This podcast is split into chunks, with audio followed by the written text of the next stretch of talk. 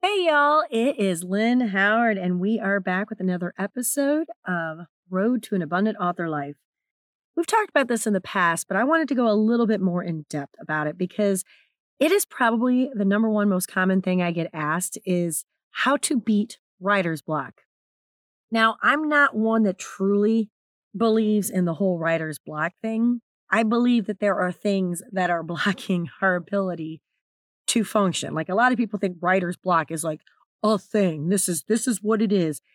Writer's block is caused by other issues. So, writer's block, let's see. The inability the inability to think of what should be written next. The phenomenon was first documented in 1947 by Edmund Bergler, a psychoanalyst. So, I mean, this has been going on for a long time. I mean, obviously, probably long before 1947, but, you know, the phrase was coined at that point. So, here are just a few things that could cause the, you know, phenomenon known as writer's block. ADHD, alcohol or drugs, analysis paralysis. That's you know constantly overthinking and analyzing what you're doing the content and and my i do this i do this a lot where i'll write something and i'll be sitting down i'm like oh my god like downstairs on the couch did i write the right thing and i overanalyze it and i come back upstairs and then i want to change everything that can actually cause writer's block anxiety because lord knows that stops us from doing everything brain activity whether issues with your brain overactivity the creative block is a lot of times caused by an underactive, you know, issue in your brain. Depression, again, we all know depression can block just about everything. Withdrawal, and that's from not just drugs and alcohol, but think about if you've quit smoking, if you've quit drinking caffeine, things like that. Emotional fuel or the lack of. I am one of those people that if I'm emotionally taxed because family issues or whatever, I can't seem to put enough emotion behind my books. So that's a lot of times what blocks my writing is if I'm already emotionally taxed, I don't have enough to put into the actual books. Fatigue or sleep issues. I mean, you're tired, it's hard to focus. Medical conditions, um, personal. I am, I have vestibular migraines. We've discussed this before.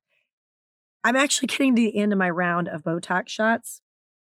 So it's getting a little bit harder for me to focus um, about the last week I'm, i can't write at all because i can't i can't focus on anything really but medical issues like that and not just you know neurological medical issues but any kind of medical issue that might cause you pain discomfort things like that it makes it hard to focus a motivational deficit listen even full-time writers don't always feel like going and sitting down sometimes we're feeling lazy or unmotivated if you want this to be your career, you're going to have to find that motivation one way or another. I'm not telling you you have to write every single day because we don't always have time, nor do we always have the energy.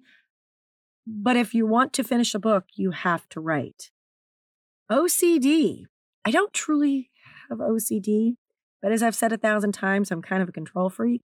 So if things aren't going exactly the way I wanted them to go and the characters start taking over, sometimes I have to stop. And I've been known to restart a book three or four times. And I'm talking 30,000 words in because it just wasn't perfect. It just wasn't right. Psychotropic drugs. A little more personal information. I take antidepressants. I have severe uh, depression and anxiety. It's actually genetic. My everybody on my mom's side of the family has it. Those things, uh, benzodiazepines, antipsychotics, things like that, can actually mess with your brain chemistry and, and can cause a little bit of a brain fog. And then stress is another huge one. Duh, because we can't focus when we're stressed out. So, some of the symptoms of writer's block is I don't know if you guys heard that gap. I just had a, a little bit of speaker's block. Some of the symptoms are brain fog, drawing a blank, which Lord knows I do that on words, sometimes some of the most simple, common words too. Frustration, inability to focus, lack of inspiration, and increased stress because you're not writing. So, what can we do when we start facing writer's block? Um, again, you know, my medical issues are the big ones that that tend to get in my way. And again, I'm I'm kind of coming to the end of my Botox shots, which is why I sound a little off when it comes to to my speaking pattern. And I apologize for my voice. We had a car show Saturday, and there's cars doing burnouts and revving their engines and bands, so I have to talk over it. and I'm sure you've noticed I have a natural raspy voice. Very easy for me to blow my voice. I was going to record this yesterday, but I had almost no speaking voice at all. So, some of the things we can do to eliminate or at least help some of our writer's block. First, we got to determine the source. You know, I know myself well enough to know the emotional and the, the medical issues are usually my biggest one. So once you've determined, you know, the source of what is causing it, there are things that you can do to move around it. You know, are you feeling sluggish? Maybe you're not sleep deprived, but you know, say midday slump. Get yourself a cup, of, a cup of coffee, a cup of tea, even a soda. You know, if you you can have that extra, you know, sugar in there. Avoid perfectionism. Lord have mercy if that one didn't like just speak right to me. Even though I know I'm going to do my like three rounds of self editing and then going through betas and then going through an editor, I still always feel like something's not right. I got to fix it, got to fix it. Avoid perfectionism. Brainstorm. Maybe when you're writing, you're stuck because you didn't plot out or flesh out your characters or your plot enough. I am a pantser, or as they call it over the pond, um, what they call it, a discovery writer, because apparently pants are underwear. So they don't like saying that. But maybe you need to sit down and flesh out your world or your characters a little bit more. You know, maybe that's what's got you stuck is you're not sure where to go from point A to B to C. Change your environment. I do this when it's nice out. If I'm stuck, I'm going to my patio. Get my umbrella out, set up, and it's weird because I set up the laptop, but I also have my keyboard. So then I just like prop my legs up and I type on my keyboard with the laptop on the table.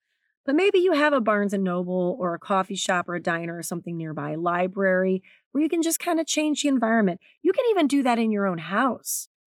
If you write at the kitchen table and this is your dedicated spot, but you're finding yourself stuck, maybe go sit on your bed. If there's no one in the living room, maybe go sit on your couch. You know, you don't have to leave your house. Cut distractions. I am the kind of writer I need background noise, whether it's music or TV or movie but it cannot be something I want to pay attention to. You know, like The Office is one of my all time favorite shows, Walking Dead. So different in genre, but Walking Dead is one of my favorite shows. I've seen every episode of both those shows a dozen times or more. I can quote every episode of both those shows. So I don't need to pay attention to that. But if I have a movie or a TV show or something that I haven't seen, I catch myself looking up. So I can't do that. That'll be distracting. Um, I like to have music playing, but it can't be too loud because that's distracting. I want it to be ambient music. Find some inspiration. Maybe you need to take a walk. Maybe you need to step away and read a book in your genre or outside your genre. Maybe you need to do some art because, face it, most of us writers have some form of art. I like to craft and uh, do DIY. That's my little artsy thing. Um, maybe you need to listen to some music. You know what I mean? There's find some kind of inspiration that'll feed into whatever it is that you're writing. If you're writing romance, maybe watch Bridgerton, you know, or Outlander. Or if you're writing fantasy, maybe go watch Lord of the Rings just to kind of get that juice going. You don't want it too close to your genre, though, because you don't want to copy someone else's voice or storyline. This one's controversial. Forced writing. I would not suggest doing this on your current um, WIP, your current WIP, I would say get a separate piece of paper or a separate Word document and force it. Sometimes if you force it, it'll start jogging. Oh, yeah, this is what we're doing now. And you can hop back over and start writing again. Or if you forced write and end up being decent, you could keep it and just, you know, alter it a little bit. Read something outside of your genre. Um, I got in a funk for a while, and I, you know, I love paranormal romance, and my favorite are vampires and shifters. I got in a funk. Um, my shifters, my Cedar Hill shifters, my my executioners, I kind of got stale, I guess, on that. So I started reading um, bodyguard romance, and I started reading thrillers and cozy mysteries just to kind of get out of that just for a minute and give my brain a rest. I even started watching different types of movies and TV shows instead of my usual horror and action. You know, I switched over to, you know, period romance, which is not normally what I do, but like Bridgerton, you know. Research. Maybe, you know, stop writing. Maybe you need to research your character's location where they live. If it's not a fictional town, maybe you need to research their career. Um, maybe you need to research I don't know if this person is an elf or a fairy, maybe go do some research, you know, Seelie and Unseelie court in the Fey world, you know, things like that. This is something that I have done for a long time, but stream of consciousness or free journaling. Open a piece of paper or, you know, a screen on your page and type or write. Don't think. Let words just come out and they they probably be, will be disjointed. Mine usually are. They won't make sense to you. But sometimes things get so jumbled up in there and that's what's causing the stress or that's what's causing the anxiety or the depression. And sometimes your brain needs to purge. Sometimes it might be something you didn't even know was bothering you until you see it on the paper. Whoa, don't think, just write, just type or just write. Relaxation and self care. This one's difficult for me. At least the re- relaxation part is difficult for me because I've never truly learned how to relax. Um, up until like the age of 30, I had a pretty tumultuous, you know, marriage and, and home life before that. And then I was raising kids, they have special needs. So relaxation was not in my vocabulary until the past few years. Self care was also something that I tended to neglect and I'm getting back into. So it doesn't, and I always, I had to actually ask people, like, I didn't even know what self care truly was. It's not necessarily going to a spa. Something for me that refills my bucket is I will go sit on my back porch or walk around my backyard barefoot for some reason grounding myself on the bare, you know, the bare grass or bare dirt or whatever, it, it grounds me and it helps recharge something in my brain. You know, just sitting alone in the woods or even because I, I am in a pretty pretty rural area, just sitting on my back porch and listening to the birds and feeling the wind. To me, that is self-care. So you'll have to discover for you what refills your bucket. Maybe reading a book, maybe absolute silence, maybe blasting death metal in your ears is what you find is self care. But once you find that self care, it will help the relaxation. I've, I've had to figure that out. I didn't know how to just relax. But once I figured out what refilled my bucket, it did help me to relax. Set a better sleep schedule. I have a very regimented schedule now because of my condition. I have to have a certain amount of sleep. So I go to bed at the same time every night and I get up the same time every morning. On the weekends, I do stay up or you know, stay up a little bit later and sleep a little later, but I'm talking like 11 o'clock and sleep until 9 o'clock instead of going to bed at 10 and getting up at 7 30, 8 o'clock. But you might have to stop scrolling through TikTok until 2 in the morning or watching YouTube videos.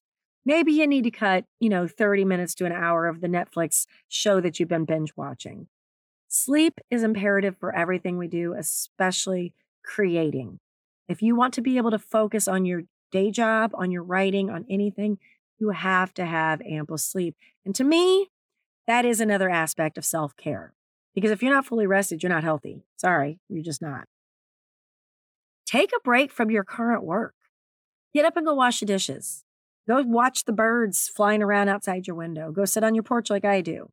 You know, take a break and walk away from it. A lot of times, if I get stuck on a scene I will get up and do something completely mundane that requires literally no thought, and boom, every time it will come back to me. Well, let me not lie to you. It's not every time. Sometimes it's taken a day or two to solve that problem, but do something mundane. Take a break from what you're doing. Go do a craft.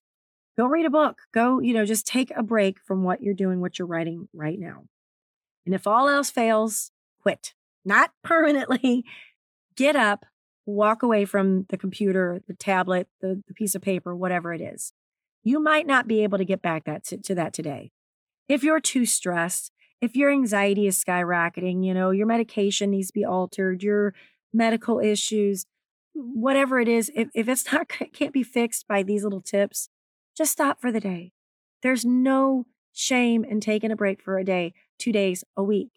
If you need to walk away, do it because you don't want something that is your passion and something you truly love to become a job, to become a chore. I always said the day that my writing began to feel like a job is the day I quit. I've been doing this now for 11 years and I still don't feel like it's a job. Yes, I say I got to get to work, but I still love it. I still love every day of it. I do take breaks. I've been trying to make myself not work at all on my writing on the weekends you know, I've been doing, you know, catching up on housework or, you know, this time of year we go to car shows, but it's okay if you need to walk away from your your progress, your, your work in progress. It's okay if you've written 40,000 words and decide it's not working and scrap it. Now, I would not suggest deleting it. Do not delete it until you have finished a whole nother one because I've done both where I deleted it and regretted it. And I've started another one, but then I went and copied and pasted parts that I loved. But if you need to stop, there's no shame in that. And there's no shame in having writer's block. While it's not technically, you know, a real thing, it's actually caused by other, you know, other sources and other other issues. It's okay if you get stuck sometimes. I promise you, Stephen King and J.K. Rowling and all of them, I promise you they have down days too. But you have to keep pushing forward sometimes. You have to take a break. You have to get more sleep, you know, whatever it is. So that's what I have for you today. Um, I can now tell you that I will have Brian Cohen on on November 8th to talk about email marketing and email subscribers and, and building your email list for marketing for authors. That I just rambled that together. But again, if you can hear my voice and hear my cadence of speech, you know I'm a little off this week, and I probably will be next week too. But the shots are coming November 11th, so I'll be back in business. But until next week, guys, have a great day and happy writing. Bye. If you enjoyed this episode of Road to an Abundant Author Life, make sure to subscribe to the podcast. Feel free to email me at authorlynhoward at yahoo.com and leave a review on your favorite outlet. Thanks.